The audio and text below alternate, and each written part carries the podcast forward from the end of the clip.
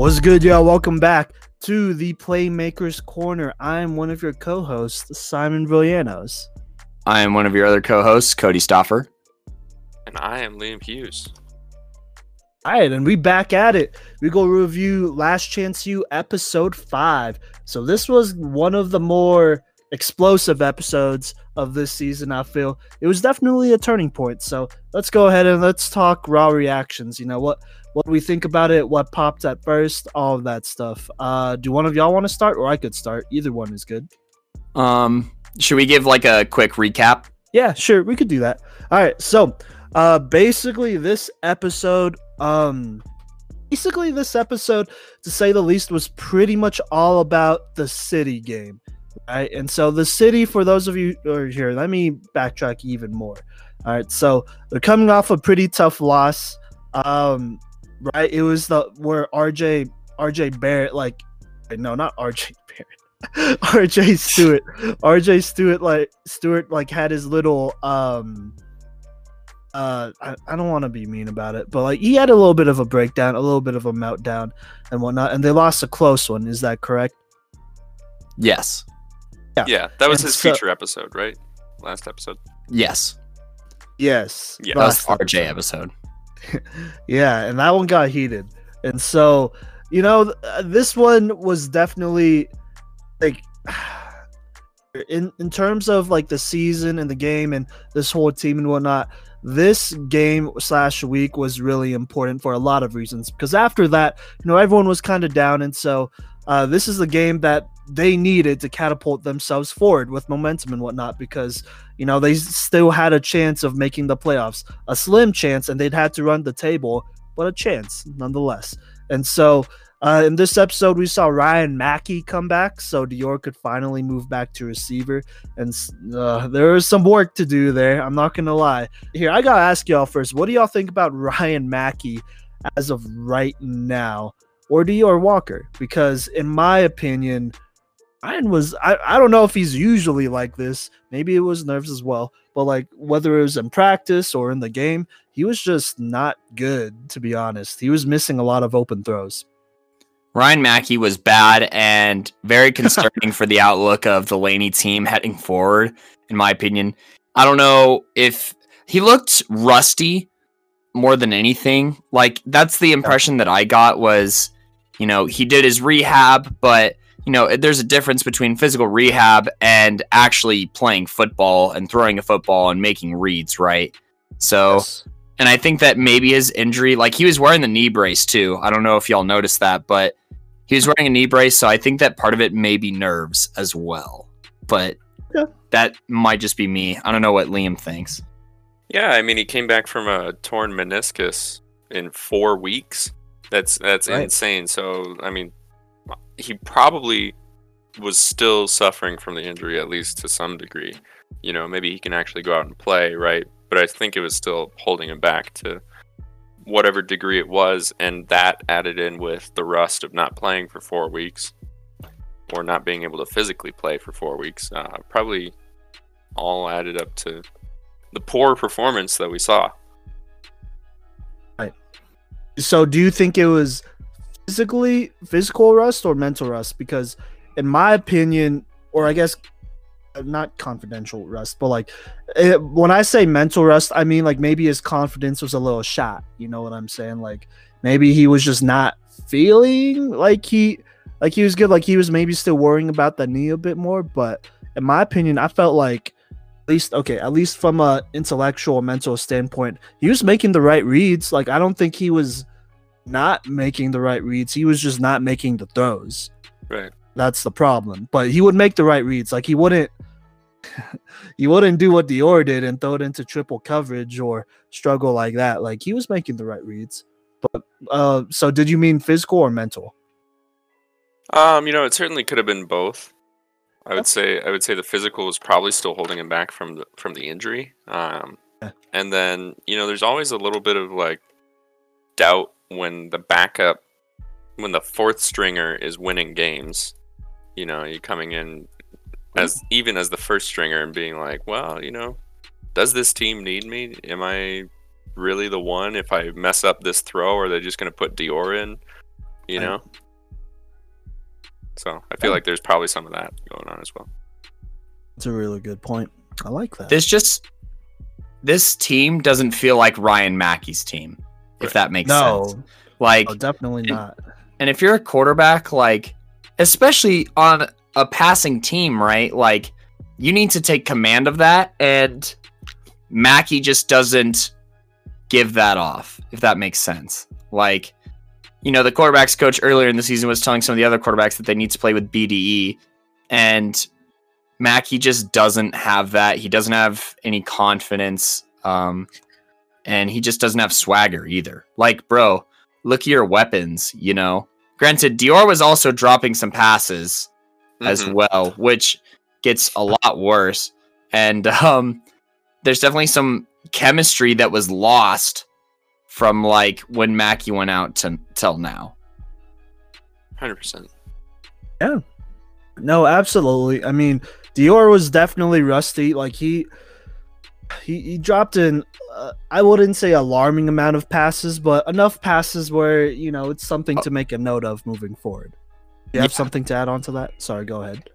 No. Um Yeah, and I, Oh. I'm, I mean, Dior as well was probably focusing on some uh, shaking off some rust at the receiver position too, because this was his first game back as a receiver. So yeah, Um, definitely could have all mixed together there.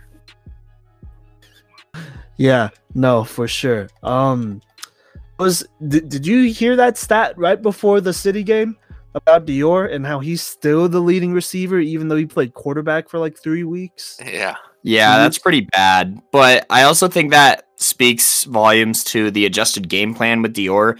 They ran the ball a lot more, I feel, with Dior at quarterback because they had the option of like a read option. right. So Yeah, it's not like Dior was going out there and throwing for 300 yards every game and still being the lead receiver. Definitely not.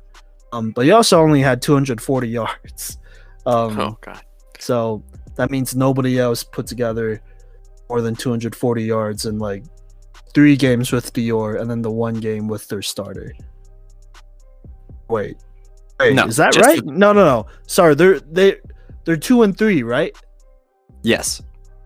Okay, my bad. So it's the three games with Dior, the one game with their like original starter Ryan, and then the other game with um I don't even know his irrelevant.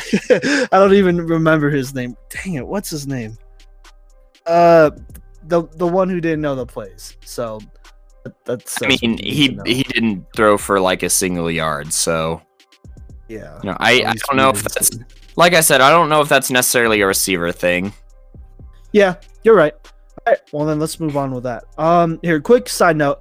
Uh, they opened up with the story about Rejzohn's dad. Now that went down, and that definitely got to me because I, I, I didn't notice this the first time, but the second time, and this is maybe this maybe this is just a personal thing, but like, um, I guess Rejzohn's dad actually passed away the same year my own father did. So I know what it's like to be a teenager and not have a father either you know, Mhm. because he's not. I mean, Rejzohn's not that much younger than me. There's maybe a two year difference, and so there's that. And so that was really interesting to hear about. And a quote that from Rejzohn that really like popped out to me was so he was talking about his dad and how his death kind of flipped a switch in him. You know what I'm saying? Like he kind of went from like. I, I, okay, I don't want to say lazy, but like you know, he was playing for fun and he was having a good time and whatnot. But maybe there wasn't that uh, urgency to the way he was playing, if that makes any sense. But he did say, you know, um, this is the quote that stood out. But he did say, "I got to do it for the people who can't do it anymore." You know, and I think that really, I don't, that stuck out to me because that's a very mature thing for him to say. And you know, I'm not gonna lie, with Rejzohn, like. I wasn't quite sure where his maturity levels were, just because some of the, you know, I know he talks a lot of trash, and that's, know, that's a thing, that's cool and whatnot. But you know, when it comes to maturity and accountability, up until maybe this episode, it kind of just seemed like, you know, he was in his, uh, in his, in his older brother's shadow. Because Beam did say at the, at the beginning, like, you know, Rejzohn, he has to grow up. You know, he has to grow up. His brother, he's been taking care, his older brother, that is, he's been taking care of him a lot taking on a lot of the responsibilities. But you know, now Rejzohn, at least in Coach Beam's words, uh, has the keys to the car now. and so he has to be his own man. But that quote really stuck out to me. Um, it was definitely a turning point, I guess, in my opinion of Rejzohn. Is that a fair opinion, or what do y'all think about that?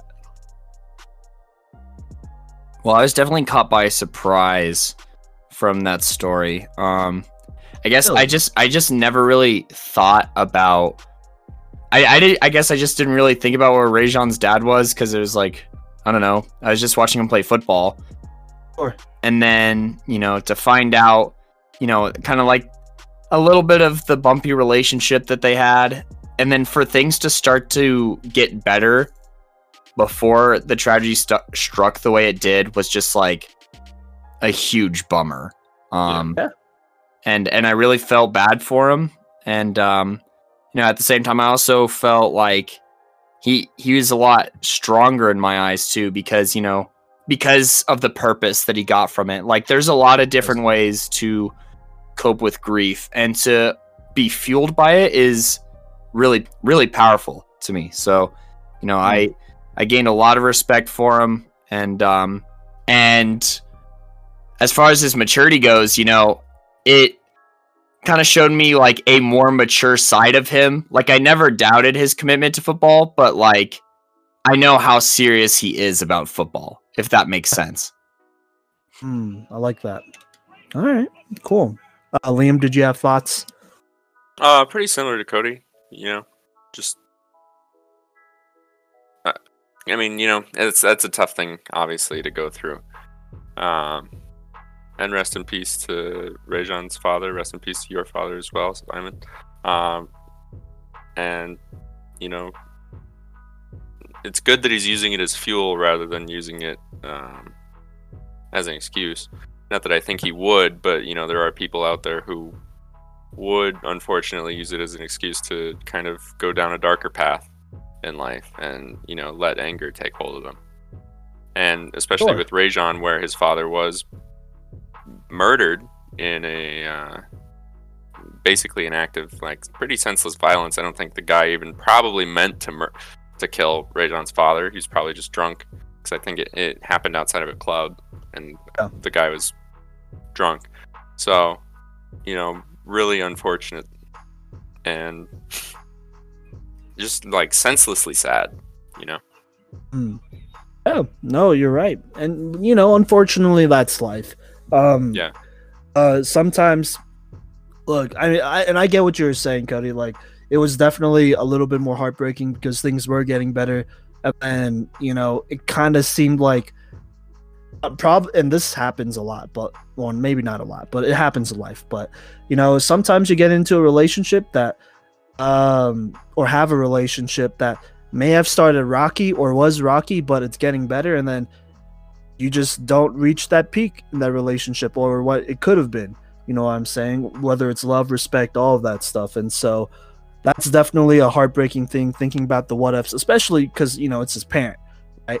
And so I, I like, I mean, like y'all said, I definitely respect Rejzohn a lot more. It showed a more, you know, a more mature side to him. Like, you could see the you could see more of the young adult rather than like the mm-hmm. young in him you know what i'm saying because like uh, it's it's weird to think that at these JUCOs these kids are really mostly just teenagers. Know what i mean? Like you may have one or two 20 year olds on the team but most of them are teenagers. Um, they're not that far off from high school at all to be honest and it's a little crazy you know? And so it is good to see some of that maturity and as a coach moving for or just you know as a coach looking at him or a scout or whatever like it's good to see that uh character development. You know what i mean? But with that being said let's move on. So let's get to the meat of this episode. How about that? Let's get to the meat of this episode. All right so uh this game not only was it important because of where this team was during the season but it was also rivalry week. And you know in each of the Last Chance U episode or sorry in each of the Last Chance U seasons there's always that one episode that is a rivalry week episode in indy indy it was garden city at emcc it was I don't know whatever team was rated or no, sorry, at Indy it was some like scrub team called Delta or whatever. Y'all will learn about that later and why that's an actual rivalry moving forward. But um, they always have a rivalry episode and they're always intense. They're usually like I don't want to say like the peak of each season, but they're pretty close to the peak of each season. At least I would say. Um, this isn't the peak just yet though, but uh, they they play a really big role almost always, and so I don't know, like this this was a little different. I feel because these two teams are actually like, should I say this? Like they're actually pretty um, close to each other, proximity like distance wise. In those other seasons, like those teams weren't exactly like next door neighbors, but you know the city. For those of you who don't know, just saying this again, it's San Francisco City College, and then you know Oakland is referred to as the town, right? And so it's called the city versus the town, that whole type of thing. And the way they set this up, or the narrative that was put out there about this rivalry game, that at least in my opinion, was that you know this this game was between you got you got the bougie you got the maybe not the upper class but you got maybe a little bit more privilege against you know the tougher kids uh, on the block you know the kids who who grind for everything who you know things are a little bit different maybe not as given as some of these other um kiddos from from the city. And so that's how they framed it you know and personally i kind of like i well not kind of i love that narrative because for me it reminds me a lot of like my own uh playing days and whatnot because i definitely played on a lot of teams that were most that were tougher you know against teams that had way more facilities had way more sponsors had everything you could ever ask for all of that stuff. And so me i knew it to me, it meant something to like, you know, defend. Yeah, sorry, defend your homies, defend the hood, defend like the culture that is in place with your team because you know the environment around a lot of team and this goes for any you know sports team really but the environment or the community around any team you know that culture seeps in to uh, football team cultures or sports teams cultures in general and it means something and that's an identity that a lot of teams revolve around or they have their ideals revolve around that. And so, with all of that being said, uh, this is just a quick note, but Coach Beam definitely seemed a lot more high strung in the week leading up to this leading up to this game because I think he felt like I don't know, I don't know if he felt unappreciated or like his own team was slowly becoming like city college like getting all this cool stuff like the masseuses and new jerseys and helmets and like free food and all that stuff. But I think for him, and this was a note that I made for him, it started. I don't know. I think coaching started becoming more about the materialistic things of football rather than just getting out there and whooping on somebody. He didn't like that because his personality is definitely not that of a.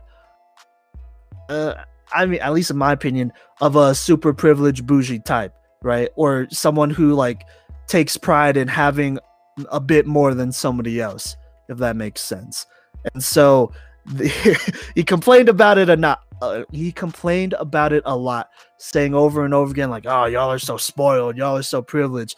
They they have all this stuff." Even to his family, he was complaining about it, taking it home, you know, after practice and whatnot. And that really stood out to me. And it felt a little bit out of character for Coach Beam, not going to lie. And so I wanted to see uh, what y'all thought about that because for me, that was a little weird. Coach Beam, I mean. Entitled would be the word that I think you're looking for. That was the word thrown around a lot.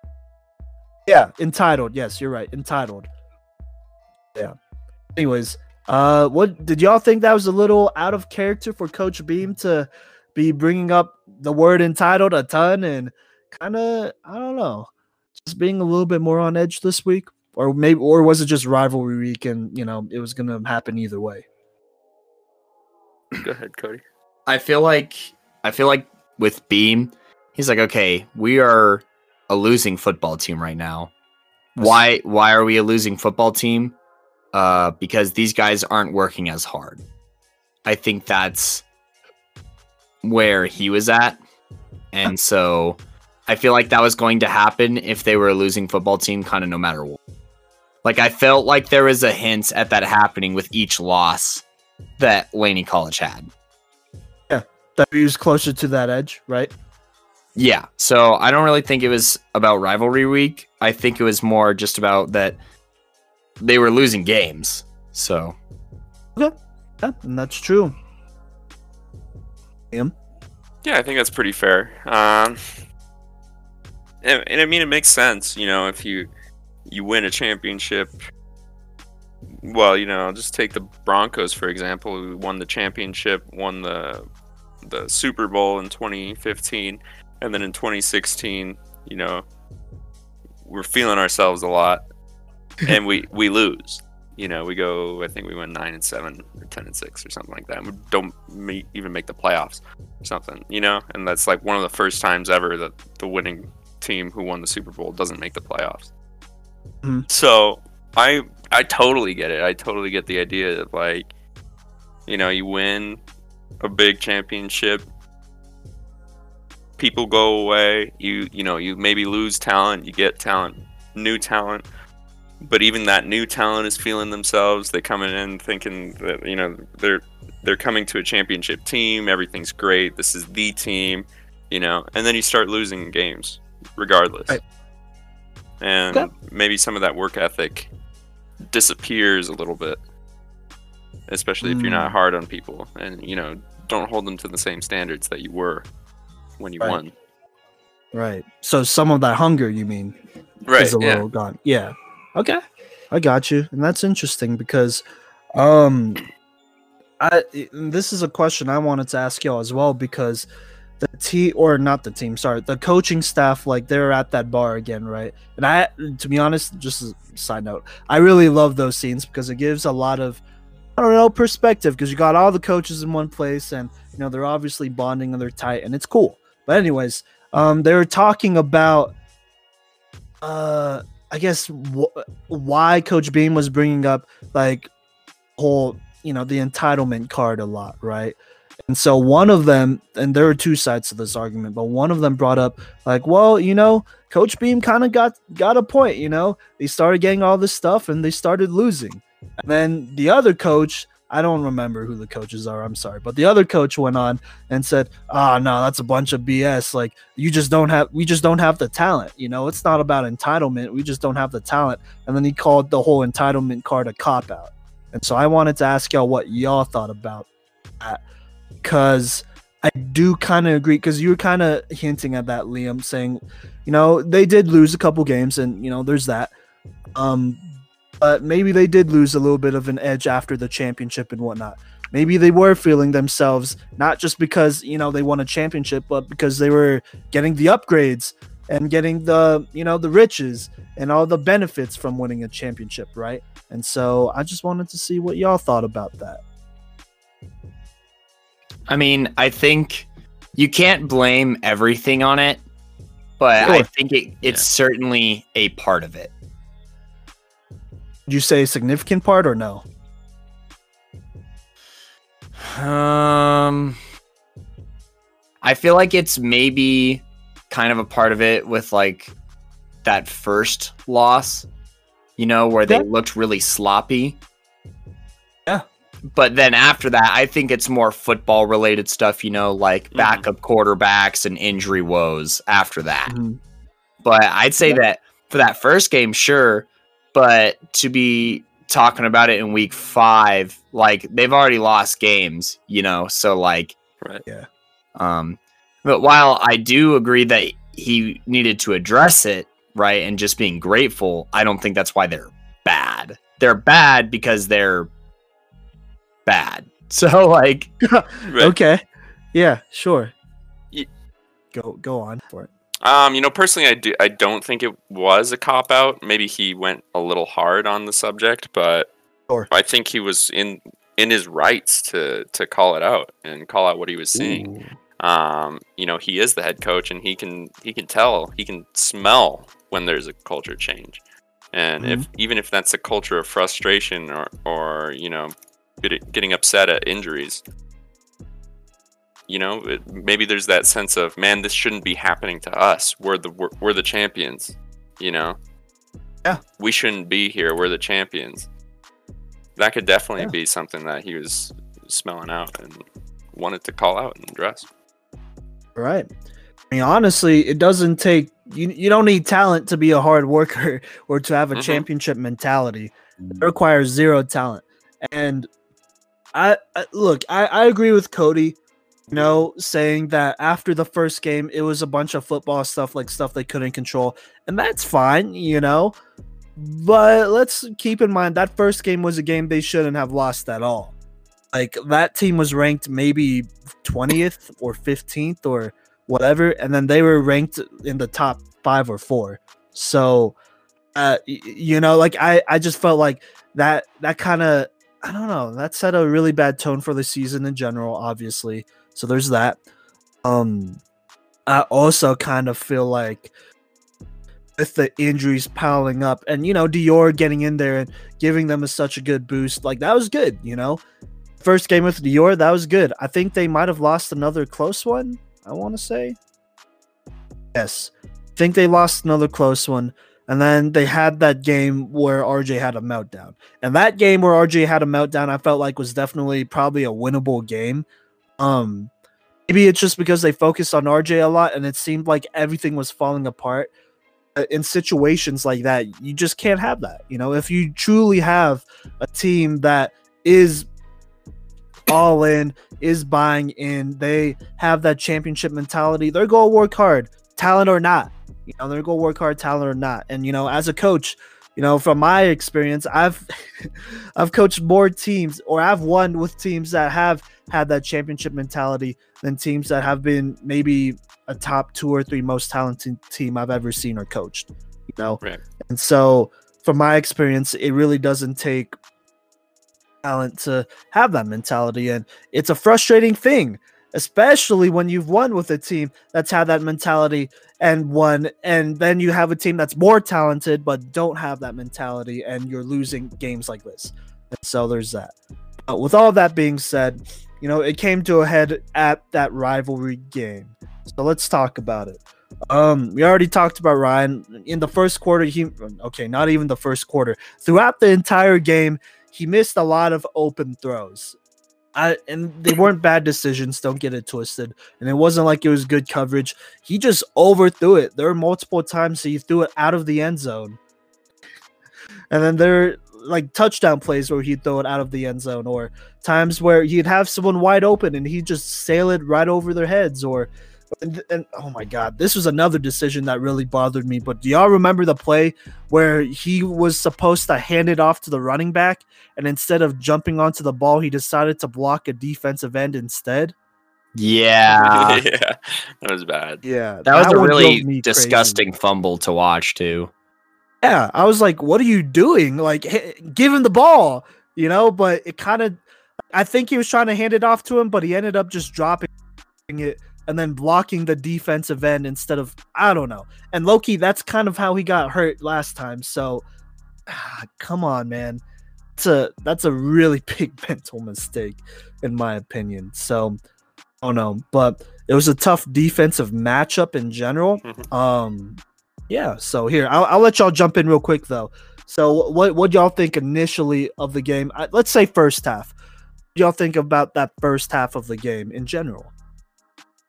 Well, there's two ways to look at it. One is great defense from both teams, and the other way is disgustingly terrible, awful, icky offense from both teams.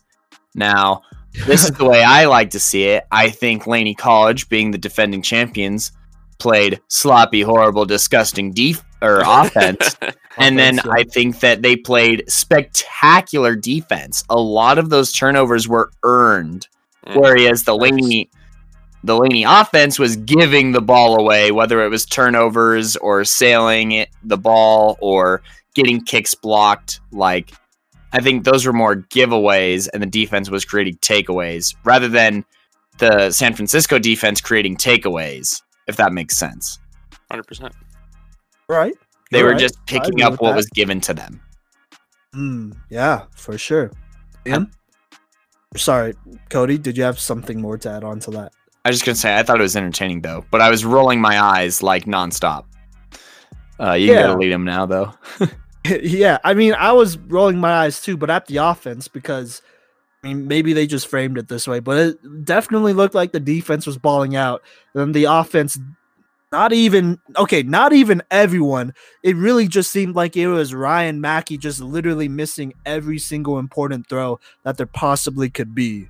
I'm pretty Man, sure there you was some Dior drops though. To be fair to Ryan, Was in that early. yes. the first half. Oh, okay, you're right. You're right. You're right. Okay, my bad. So okay, everyone was not clicking. Let's just say that. Right. Everyone was not clicking, and the rust was more than evident. But go ahead, Liam.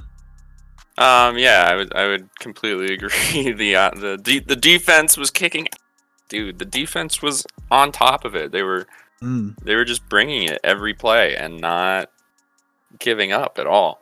And the offense, um, they were asleep. They were asleep. Ah. Nothing really else to say about it. They were asleep. Yeah, you're right. Uh, I love the vibe of the defense too. They brought the Mhm. energy. They really did because every time the offense took out the energy and the mood in the stadium, the defense would just pump it back in with a big time play. Right. And so, I, realistically, if if um okay, because I don't even feel like the other team's offense was making that many mistakes. I just felt like the defense was forcing turnovers. But if the offense on the other team Right. was clicking even just a little bit, or they didn't have as many unfortunate mistakes, I definitely feel like they would have been up by a lot more because of the offensive woes. But we'll get to that. So, anyways, we're going to halftime. This really stood out to me. This is another uh, big difference when it comes to Coach Beam compared to other Last Chance U coaches. But you know, he, he had a different attitude. Like, didn't seem as frustrated going into the locker room as he definitely could be. If that Mhm. makes sense. Because I felt frustrated for him, and I I, think we actually all. commented on that. I actually commented on that too, Liam, when we were watching the episode. I was like, bro, like he was like clapping and being like, "Come on, let's go," and I'd be, I'd be like, "Hold on to the ball! What is wrong with you?" Like, Yeah. Yeah, and losing my mind because it's all like fundamental mistakes that they're making, right? It's like, what the heck is going on? This is college football. But Beam, you know, m- like you said, mad respect to him. Uh, because spoiler alert, it ends up working out. Um, yes. it he he remained positive during during the most like mind-numbingly bad offensive football. yes. yeah. Uh, agreed. Because I was, I don't know, like I. Okay, I, I can't say what I would have said, but I would have definitely be been hollering at the offense a lot more than than Beam apparently did. But yeah, I mean, I love the vibe though, because he look, he knows who he is.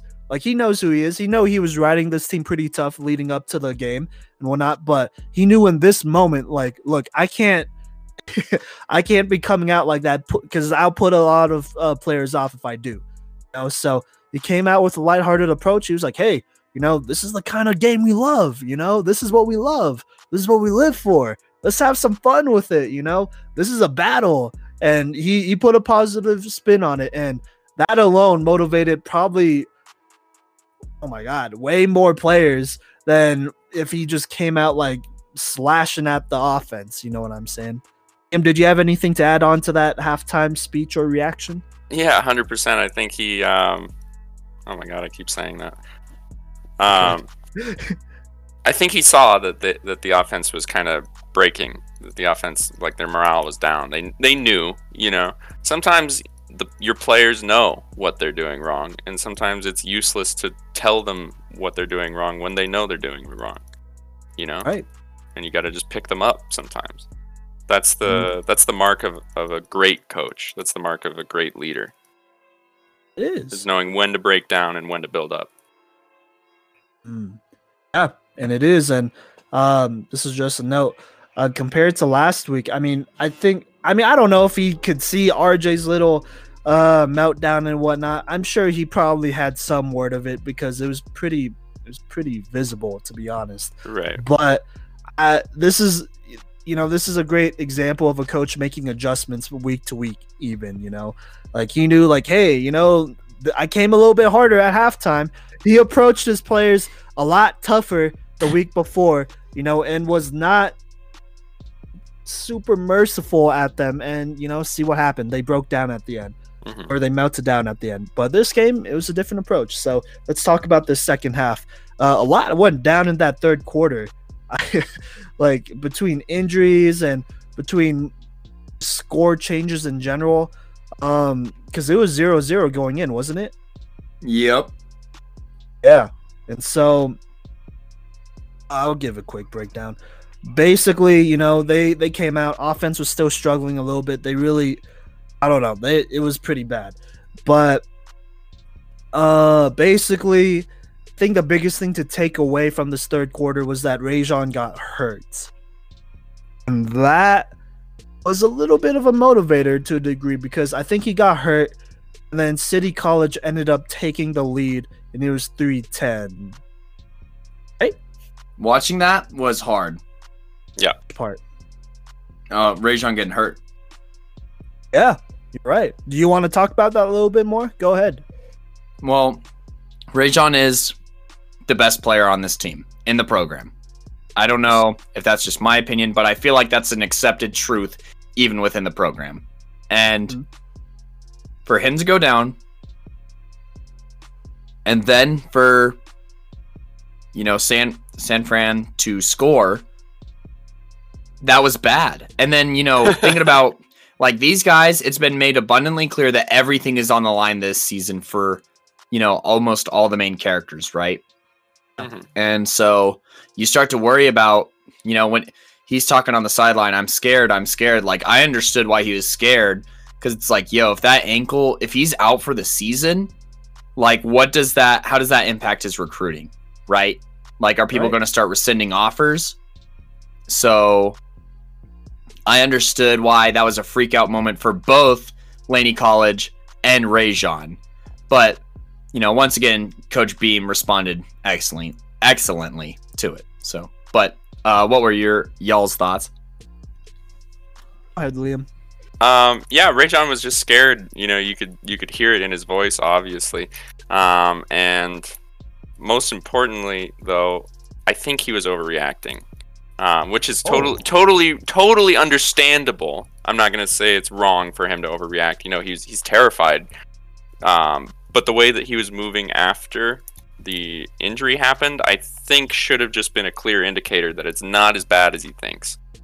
Um, and I, I get why he thought it, he had a broken ankle, but it's important to try and take a deep breath in those moments and you know analyze what's happening. You probably wouldn't be able to walk or it would be obvious if it was a broken ankle. So that's why i hmm. say i think he overreacted. Not in a bad way just in a, a scared way you know just in a like a hurt animal kind of way. Yeah. I mean i i could definitely see that. I think I, I would say he overreacted a little bit too. Um, at that point, I definitely feel like it was a mix of like adrenaline and like a lot of emotions going on, you know, uh, mm-hmm. which isn't, you know, obviously that's never a really good mix. And so he was all over the place. I don't think he broke it either. He definitely probably fractured something though. It was a, uh, it was a high ankle that's sprain. what it seemed. Okay, well, we did end up finding out it was a high ankle sprain. I was saying I meant like you know if I felt like he probably fractured something. Oh, That's gotcha. Yeah, yeah, it was a high ankle sprain, but high ankle sprains could still be um tough because those are those injuries that kind of just linger. You know, mm-hmm. like sometimes they don't ever actually heal properly, or at least in a season they don't, and they just linger. And so for you know even that you know that that's definitely scary to think about because Laney had uh what is it five more games after or four more games after this one right? Yeah. Okay. And so with that in mind you know a high ankle sprain could definitely take you out for all five you know be good, Right. you know. Assuming I assume you'd probably be good after those five games, like for sure. Uh, but maybe if you try to rush it back after three, and then you get hurt, and then you, you know, that's a whole thing. And so I definitely get it, and I love uh, Coach Beam. Oops, sorry. I love Coach Beam's response to the whole thing. You know, just showing love. You know, being being who he is, right? Being a Yeah. player's coach to a degree, and being like, hey man, like it's all good. Like you're strong. Like it'll be okay. Don't worry about today. We'll get it taken care of tomorrow. We'll get back to it, type of thing. And then the players really rallied around that. And so, um, that was definitely a low point. That was definitely a low point. Maybe, maybe in this whole season, I would say as well, because it was against a rivalry and they were losing. And so, what happened next really, as someone, as someone who's been in these kind of rivalries before, you know, um, at least narrative wise, it really bothered me. I'm sure it bothered y'all a lot, but it really bothered me when City College like took a seven a seven point lead. They're not even winning by two scores, but a seven point lead, and then started dancing on them right before the kickoff. Like not just the players on the field, but everyone, like pretty much everyone. And I don't know. I I wanted to see how y'all felt about that because to me, that's the ultimate disrespect. Maybe not the ultimate disrespect, but it's pretty. Well, actually, yeah, it is kind of the ultimate disrespect because it's like if you know you were showboating or something like that. Like like this game's already a wrap, even though there's a whole quarter to play, whole quarter in a minute to play. You know what I mean? Right yeah, no, I mean it was it was completely disrespectful, and that's part of the fun of football. Is sometimes you get into you know positions where you where you can disrespect your opponent, especially in a rivalry, and that can be a lot of fun. Um, it can also be heartbreaking to be on the other side of it, um, and it can be heartbreaking to be disrespectful and then still lose. You know, so yeah. um, go ahead, Cody. I was gonna say that moment when they started dancing is when I knew Laney was gonna win that football game. Really Yeah, interesting. Like right there, I was like, Coach Beam isn't gonna stand for this. And I know that there are strong emotional leaders on this team, like Dior, and they're not gonna stand for it. The Laney College is gonna win this football game. Especially with Rejzohn being sidelined and then you know still trying to hobble back into the game like i know that that made the cornerbacks play even better in in that Yeah. moment for that game and then to watch like because they're basically okay like not only was the sportsmanship poor you know dancing on your home field right on your rival's home field right but it's right after their best player just headed to the sideline with an injury Mhm. that's why they thought they won. And so I think Laney College was like, okay, first off, we're more than Rejzohn Wright. And second off, we're going to win the rest of this football game for Rejzohn Wright. And needless to say, that's what they did. Exactly. It wasn't a pretty win. let's No. let's just put that in keep that in mind. It wasn't a pretty win, but they they found a way to get it done. You know, and they came back. Uh, that first touchdown. Or wait, right? Wait, hold up, because they kicked off the ball, and then Ryan Mackey, he he led a really great drive, and he kind of came alive. Well, they all came alive, and they scored a touchdown, didn't they? Was it a field goal? Uh, there was a really good kickoff return where the the returner got kind of nailed by the by the punter. I thought there was going to be some some bad blood after that. I thought there was going to be a fight Yeah. after that. Um, but that happened, and then they I think they drove down and scored. A, a touchdown. I'm pretty sure. Okay. Yeah.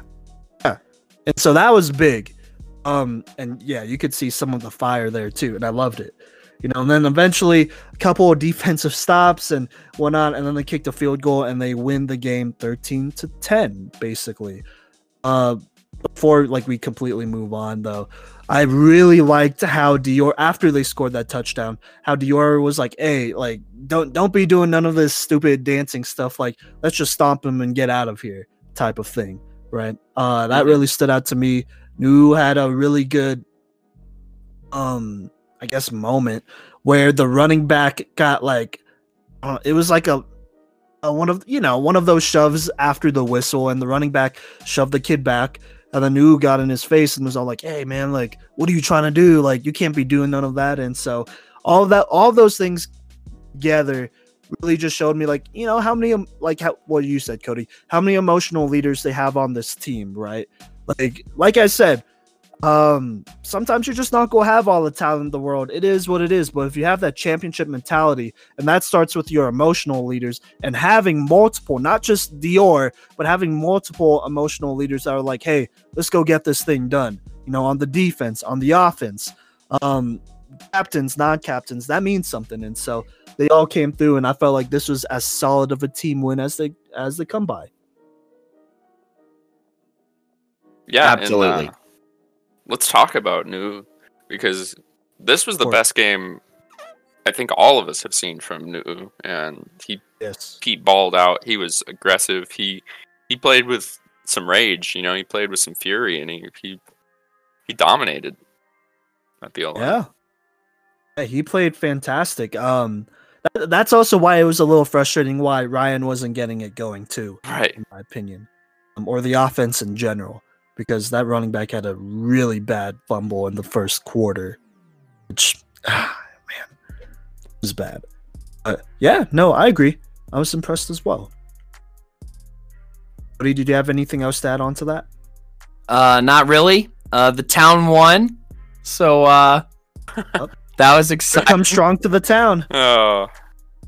That was exciting to watch. Oh. Uh, Yep. Liam had his own little call out because, like, I was like, "Yeah, Simon's gonna be like, yeah, I was part of that town," and then Liam had his own little call out of me. So, Simon, the reality is that we're in the same boat. yeah. what do you mean? I was like, Cody's just out here romanticizing Oakland now because he's part of the town too. He's from A Town, you know, just thinking that A Town's better than Denver, and Denver gets all the cool stuff. And I I dissociated into uh, b- thinking Oakland and Aurora were the same place. yeah, exactly. well, okay, but see that's that's the beauty of like this documentary though because if you are a football player or an athlete or a competitor of any sorts like those are the type of things that naturally come up right like the age old narrative of like the privilege versus the um not privileged like that's a thing you know and so that's the beauty of it and i don't know i definitely i definitely felt with it as well obviously this whole series wouldn't be popular if nobody actually if nobody actually related to anything that went on but right. there you go oh yeah um No, I, I totally get it. And, you know, Um, Cody said Longmont's the town and Boulder's the city, which, uh, you know, to a much lesser degree. much Wait, lesser what? degree. Um, but, like, okay I can I can kind of admit to feeling stuff like that. Feeling like you know, like the rich people in Niwot or the rich people in Boulder always got the cool stuff, and Longmont had to. You know, we had one field for the city to play football on for a while. That all the teams would have to go and play football on for their home Um, games. if you're not from colorado nobody knows what we're talking about Yeah, right exactly. now. all right well well that being said i kind of said it earlier but my bad i talked over somebody but hey when you come to the town you gotta come strong it is what it is this is rivalry week or it was so you know so this is a good dub um oh man first off the cinematography in this whole uh, episode was awesome and the swells with the music was great as well i hmm might add. Uh what is it? There ain't no love in the heart of the city? Yes, sir. that was a great that was a fantastic music choice.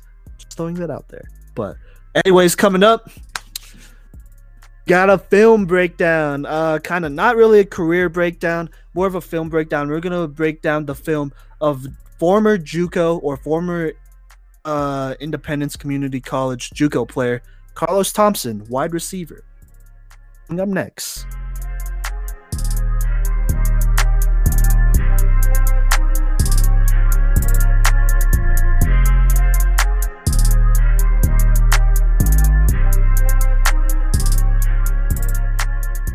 What's good, y'all? Welcome back to the Playmakers Corner. We're here back at it with another film breakdown. This time of a wide receiver. I don't think we've ever done a wide receiver film breakdown yet.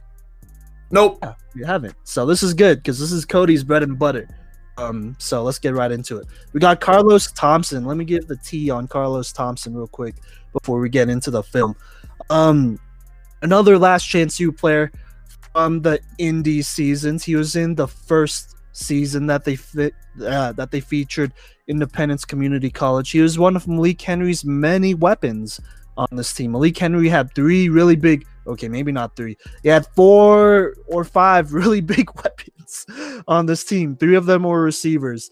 Uh, they're led by the vet, which is Carlos Thompson, followed by uh, my boy. Well, okay, I don't want to associate myself with him anymore, but Marquise King and then Calvin Jackson as well. All guys who are D1 talents, in my opinion. Uh, Carlos Thompson, you know, he's a Texas kid. He's from Manvel, Texas, and their football, or yeah, I shouldn't say their football team, but their high school football team over at Manvel is definitely one of the uh, perennial playoff contenders. They're pretty good. You know, they'll win a state championship every now and then, and so he was part of that excellent program over there. He ended up, um, sorry, he ended up committing to Texas Tech originally. Uh, he played his freshman year there. Uh, I oh shoot, y'all y'all aren't on that season yet. Whoops. Okay, but anyways, in Last Chance U, they actually showed a highlight from his Texas Tech days. It's a really good kickoff return that he had for a touchdown as a freshman, and he killed it. You know, he did his thing over there, but unfortunately, a combination of grades and attitude problems uh, just a bunch of stuff, nothing legal, just a bunch of those problems came up. And so he was basically kicked out of Texas Tech. They said, hey, like, if you're going to keep acting immature, then we can't have you around because that's not, that's, you know, you, you're not the big boss here. Just keep, and even if you were, you know, this is our program, not yours. And so, um, basically, he took, I want to say, a year or so, maybe a year and a half off from football and he was just working. And then, kind of like a lot of uh, the last chance U players, he figured out like, hey, I kind of hate working at a Walmart or being a car valet, or I think he was a car valet and whatnot. And I actually want to, you know, play football as a career because that would be kind of cool. And so he ended up following Jason Brown, the head coach at oh, sorry, the head coach at Independence Community College. And he followed him to Garden City at first because JB was, I think, the OC over there. And so he followed him there. And then JB obviously got into that um, very, very visible and vocal dispute with the coach. And so he left before the season started and brought Carlos with him back to Cali. And then eventually they both ended up at Independence Community College. And so I want to say, let me see. I want to say he was t- either 23 or 24 when he got to Independence. And it was a long ride because leading up to then, he still was like pretty immature, was getting in trouble all the time, and was just acting a fool, you know. But he's a great talent. I mean, that's really the only reason he's stuck. He's a great talent, even though he's only 5'9, 185. And he's he's electrifying, you know, he has great speed and all that stuff. But before I get into all that, let's talk about the strengths of Carlos Thompson. We saw some of his film. Um, so y'all go ahead. Y'all go ahead and start since y'all didn't watch the season yet. But Cody or Liam, what are the strengths of Carlos Thompson? Liam, you mind if I go? So the first thing that stood out to me about Carlos Thompson was his body control slash balance.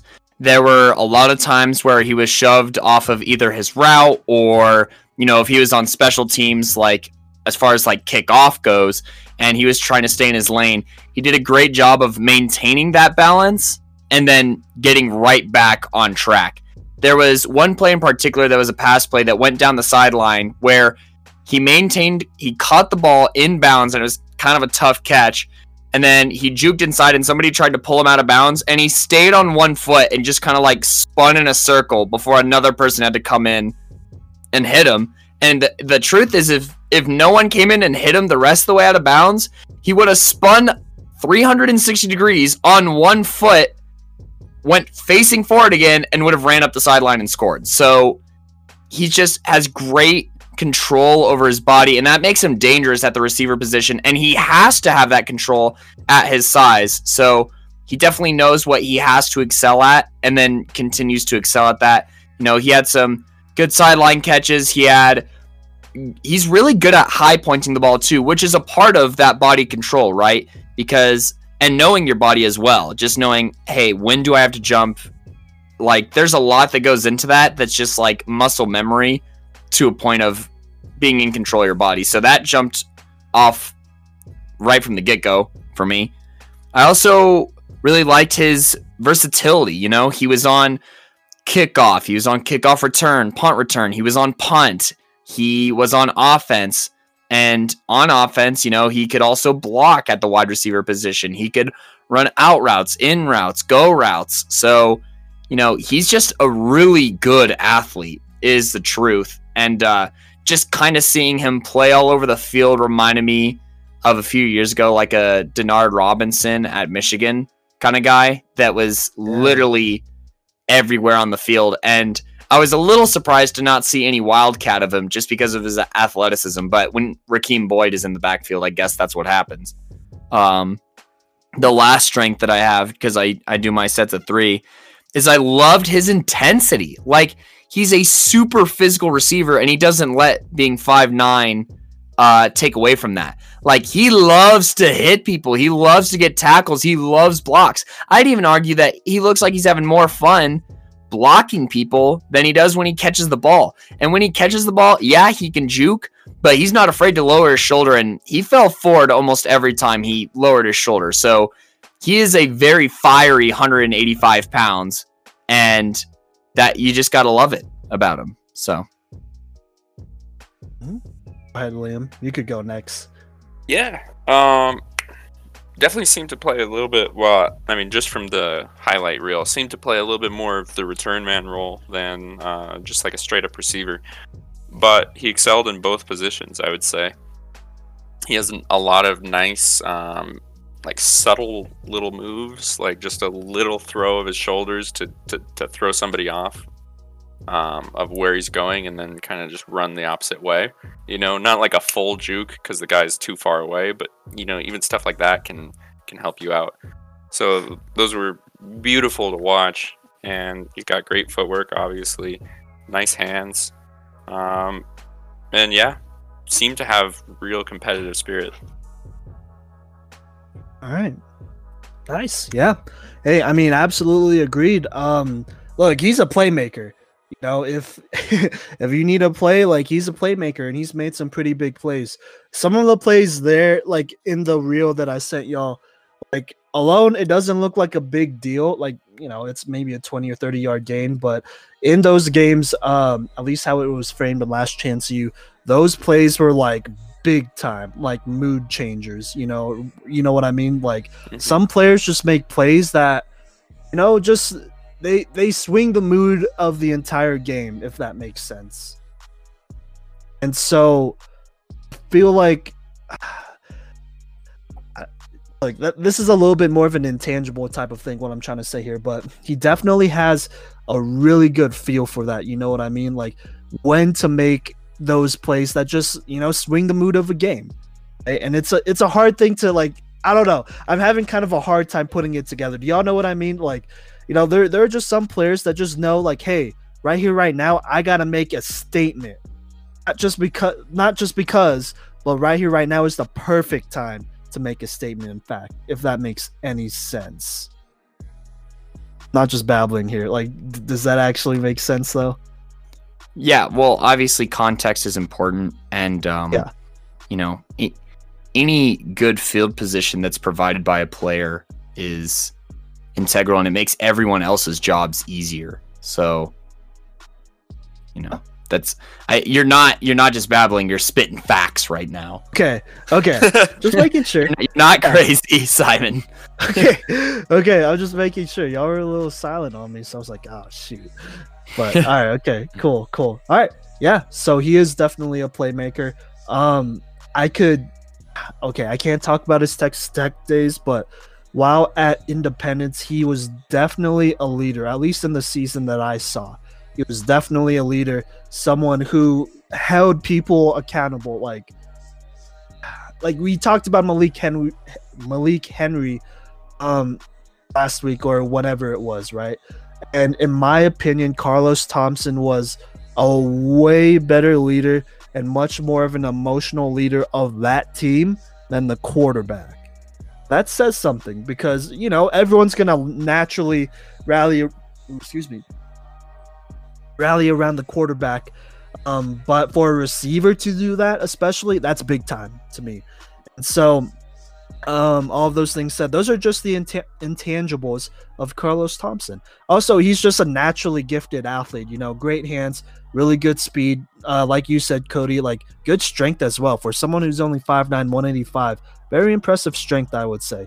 Uh, he's a good blocker. He he's a football player. He, he's a football player, straight up.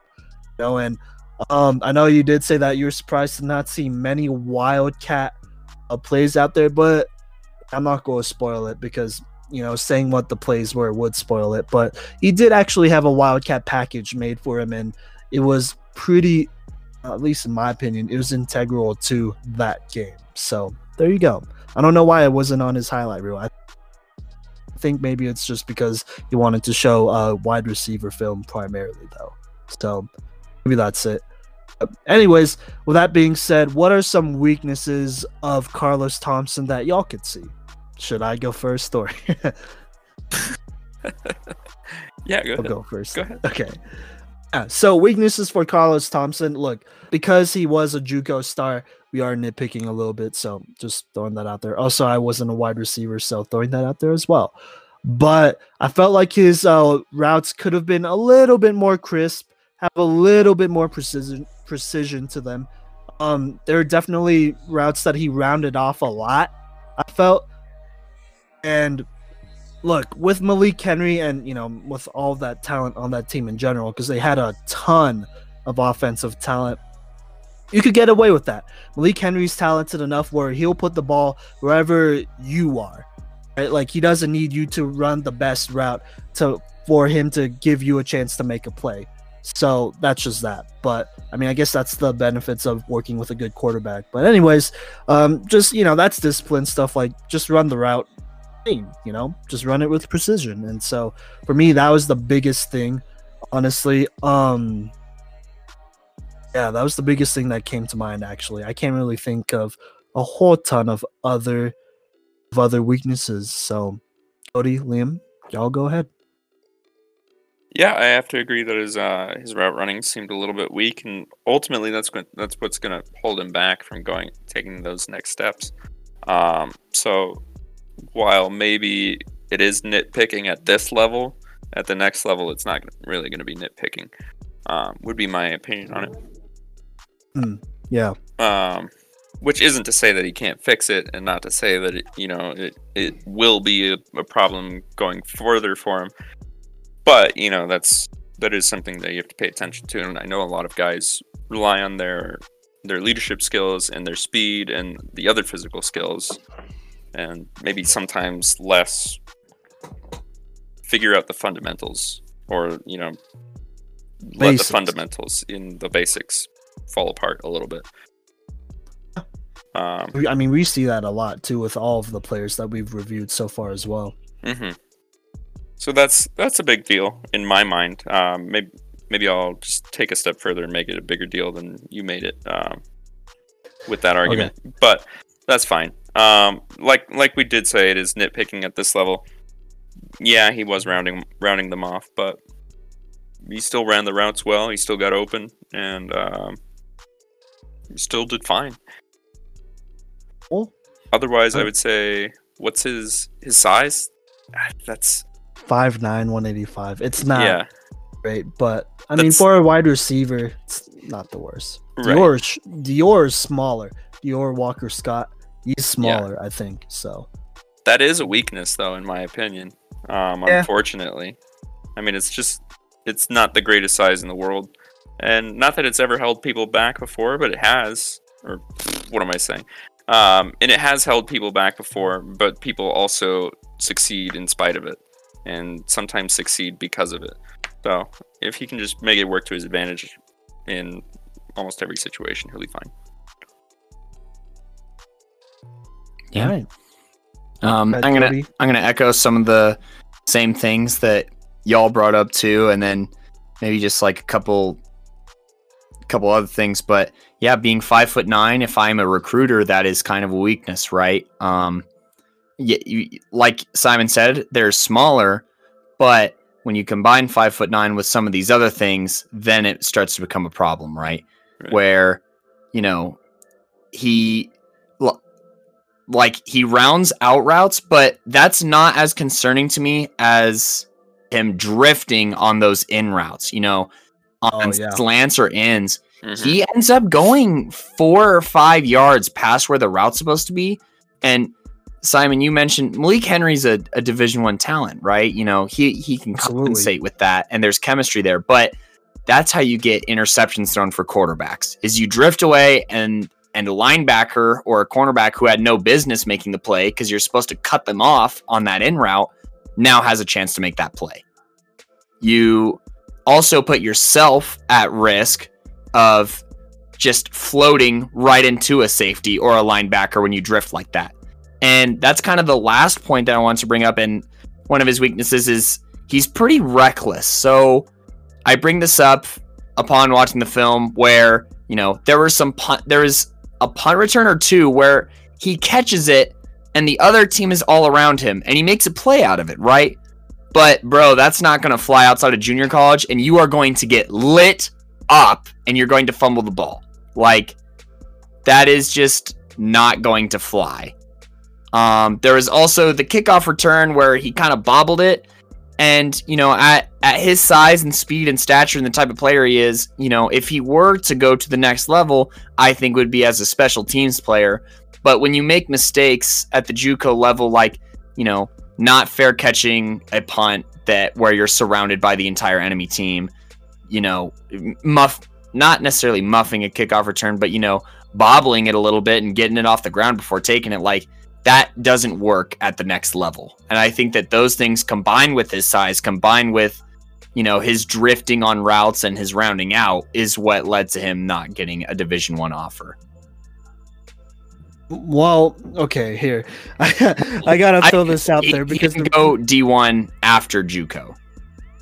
Yeah, he didn't, I that's not because of his talent. Um, so here, I, I should probably throw this out there. So, like I said, I brought up his age earlier, and it was kind of for a reason because he took a little bit of time, but because he played his freshman year, like his very, like you know, his very first year, right when he got on campus, his uh division one, uh, his division one clock started ticking, and so because he took so much time to get back uh, which it was a pretty sizable amount of time, he was no longer eligible to play Division One football.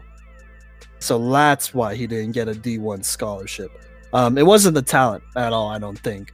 At least I feel like it wasn't. But yeah, so and then they explained that Okay, in that makes sense. Yeah, and so they knew, like he knew that. You know, this was like his second or third junior college he was at. So like he knew that. Um, but yeah, so just throwing that out there. Fair enough. But yeah, those were some of the weaknesses that I saw from Carlos Thompson. But otherwise, a very special athlete, in my opinion. Um, and like I said, the strengths that he had were just three that I thought of. But you know, and other forms of route running, like improv, he did a great job of Yeah. reading where the quarterback needed to go and following the quarterback there when the play broke down.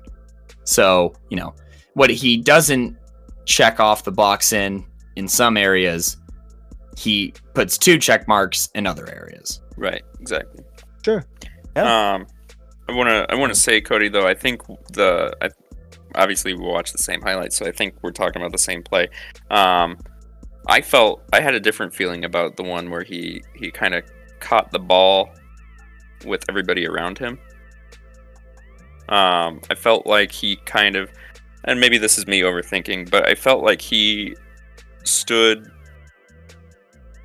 maybe like five yards behind where the ball was going to land and so he let people he let the defenders come in thinking that he was going to be trying to catch it there when really the ball was going to be landing five yards ahead and then he ran forward five yards caught the ball and and took off letting them like run right past him that was just my personal thing thought on it. So I thought that was really cool. But maybe that was uh maybe that was too reckless. Maybe that'll just get you crushed in the NFL. Fair enough, but Alright. yeah, I, I definitely think that's just not a risk that um that you You take. should take. Yeah. yeah, that's fair.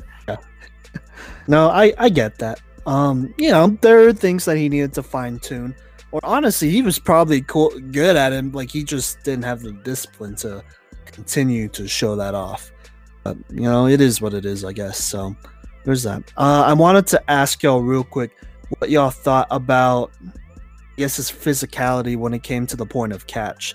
Because we didn't really see him catch a lot of contested balls. That's probably Mhm. just because he's getting separation and whatnot. But um, his teammates, though, you know, no spoilers. Well, actually, I think maybe you saw this game, but his teammates definitely made. They're like all around the same height, you know, like so don't get it twisted, and around the same weight as well.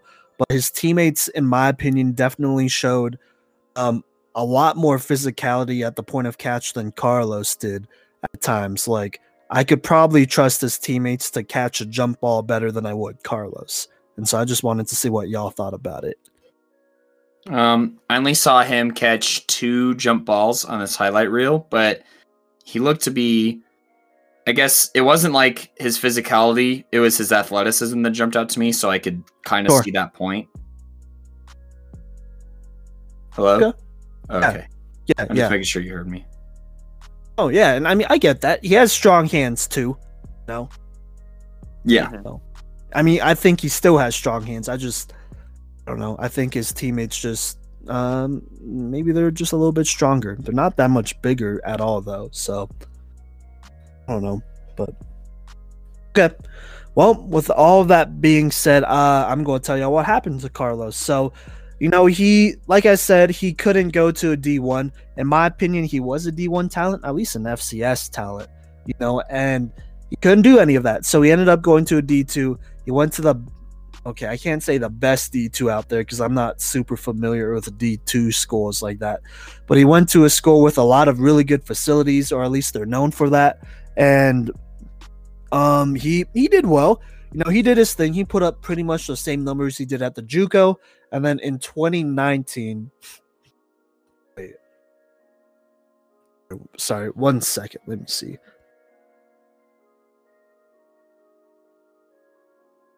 Uh, I think it's 2019. Yeah.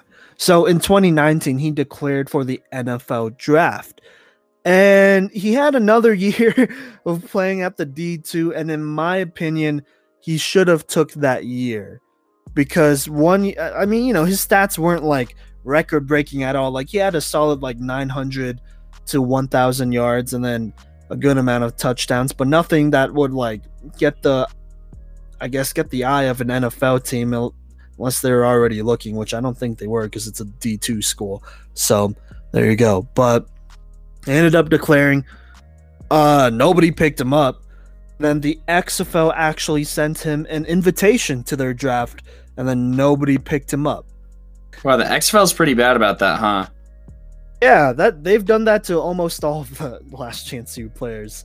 Which actually all of the last chance U players, not gonna You're lie. I don't think any of them actually made in the XFL. So that's interesting. I don't know if that's just like uh I guess, you know, a marketing ploy and they really had no actual like intent signing last chance U players, but yeah, because they had a chance to get Ronald Ollie, didn't get him. Um Oh, okay. Well, I guess there was one. They had they wanted to get John Franklin, who's this really fast quarterback slash cornerback, and they did. And then the Bears signed him, or someone signed him. So there you go. And obviously, he took the NFL offer because it's better than an XFL offer.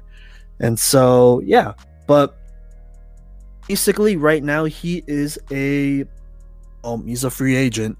At least that's what it says in his Twitter bio. An NFL free agent, apparently and I I don't know. He just hasn't had any chances at all at any of the training camps, and I think it's really sad because, in my opinion, I think he's definitely worth. You know, he's, he's definitely worth a a look, at least an invite. Like at least see like, all right, you know, we could bring him to our training camp, and he could just be an extra body, and we'll see what he has, you know. But not even that. Um, as far as I know, he has not had any chances with any football league. That is not even the CFL, which is actually kind of crazy to me. So don't know. That's kind of that's honestly more of an example. It's not look, he he's not kept out of the pros because of his route running. I think that's kind of stupid if it was because I don't feel like his route running was that bad. I'd say that's probably it though. But he's very talented. Um I say if he ever went to like training camps, um because because they do uh occasionally have like tryouts and stuff, he could try and do that, but he's probably past that point. Yeah, just I, I would say so, just a little bit, which is a shame. Like he's a good talent. It's I mean this this is a good lesson to teach though, because if say he was like three or four years younger, or okay, maybe not even four years, say he was even two or three years younger, um, and like didn't take that year off or uh, didn't bounce around from junior college to d- junior college trying to get his like stuff together, and he'd probably be a pro football player by now or at least have a chance to be a pro football player by now. But although that's why choices are important like that, you know. Sometimes it's not always about how good you could play football, but like you know your availability, whether it's you know legal troubles or maturity issues, stuff like that. And we talked about it with Chad Kelly, and this is just another example. Obviously, he ended up but like he doesn't have the same problems Chad Car- uh, Chad Carey, Chad Kelly apparently still does like he's way more mature than Chad Kelly. Um, but it's just one of those things where he doesn't have that kind of privilege. So, you know, that's a good lesson though. You could have all the talent in the world, but if you don't get your stuff together eventually, is what it is. So, anyways, any last thoughts, remarks, statements on that? Nope. I wish the best of luck to uh, Carlos Thompson in the future, and uh, yeah, that's all you can hope for. And you know, even if it takes you a long time to uh, get somewhere, you know, Carlos Thompson, his story isn't over. Who knows where he's going to go? Whether that's to another team in you know professional sports, or whether he does something else with his life. You can still live a good life. So it's true. There's always something after football. Also, fun fact: Carlos Thompson liked my tweet about him deserving a shot in the XFL. I don't know if I told y'all this, but no. it was a while ago. So, I think you yeah. told me, but I didn't know who you were talking about yet. yeah. Um. So hey, hey, Carlos, if you want to come onto the show, you're always welcome. We have some. I, I, don't know. I thought I thought Cody's interview with uh, Martin was awesome. So we have some good interviewers over here, or some pretty all right ones. So you're always welcome. But yep. with that being said, or Liam, sorry, did you have anything else to add on? No, not really. Um, yeah, hopefully he hopefully he can find a job because his, his skill, his talent is going to waste currently. Yeah, and these are his prime years too. So yeah, I don't know. We'll see. Maybe you could. I don't know. Well, we'll figure. He'll figure something out. I'm sure once this COVID stuff goes away. It's a real unfortunate timing as well because this would technically be only his second year since leaving college. So he technically still had a lot of time. But anyways, uh, hey, thanks for rocking with us here at the Playmakers Corner.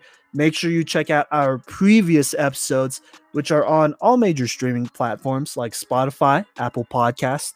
Uh, give show us some love on social media as well. That's Instagram, Twitter, Facebook. And yeah, hey, if you got somebody that ideally like you know a high school level uh, athlete that you want us to break down film for let us know send us over the film and hopefully we could break that down as best we can and maybe even get that athlete on for an interview as well. We love talking to new people getting new perspectives and all of that great stuff. So with that being said i am one of your co-hosts simon villanos. I'm cody stoffer and i'm liam hughes and we'll see y'all next time. Show us some love on that social media, though. Peace. Bye.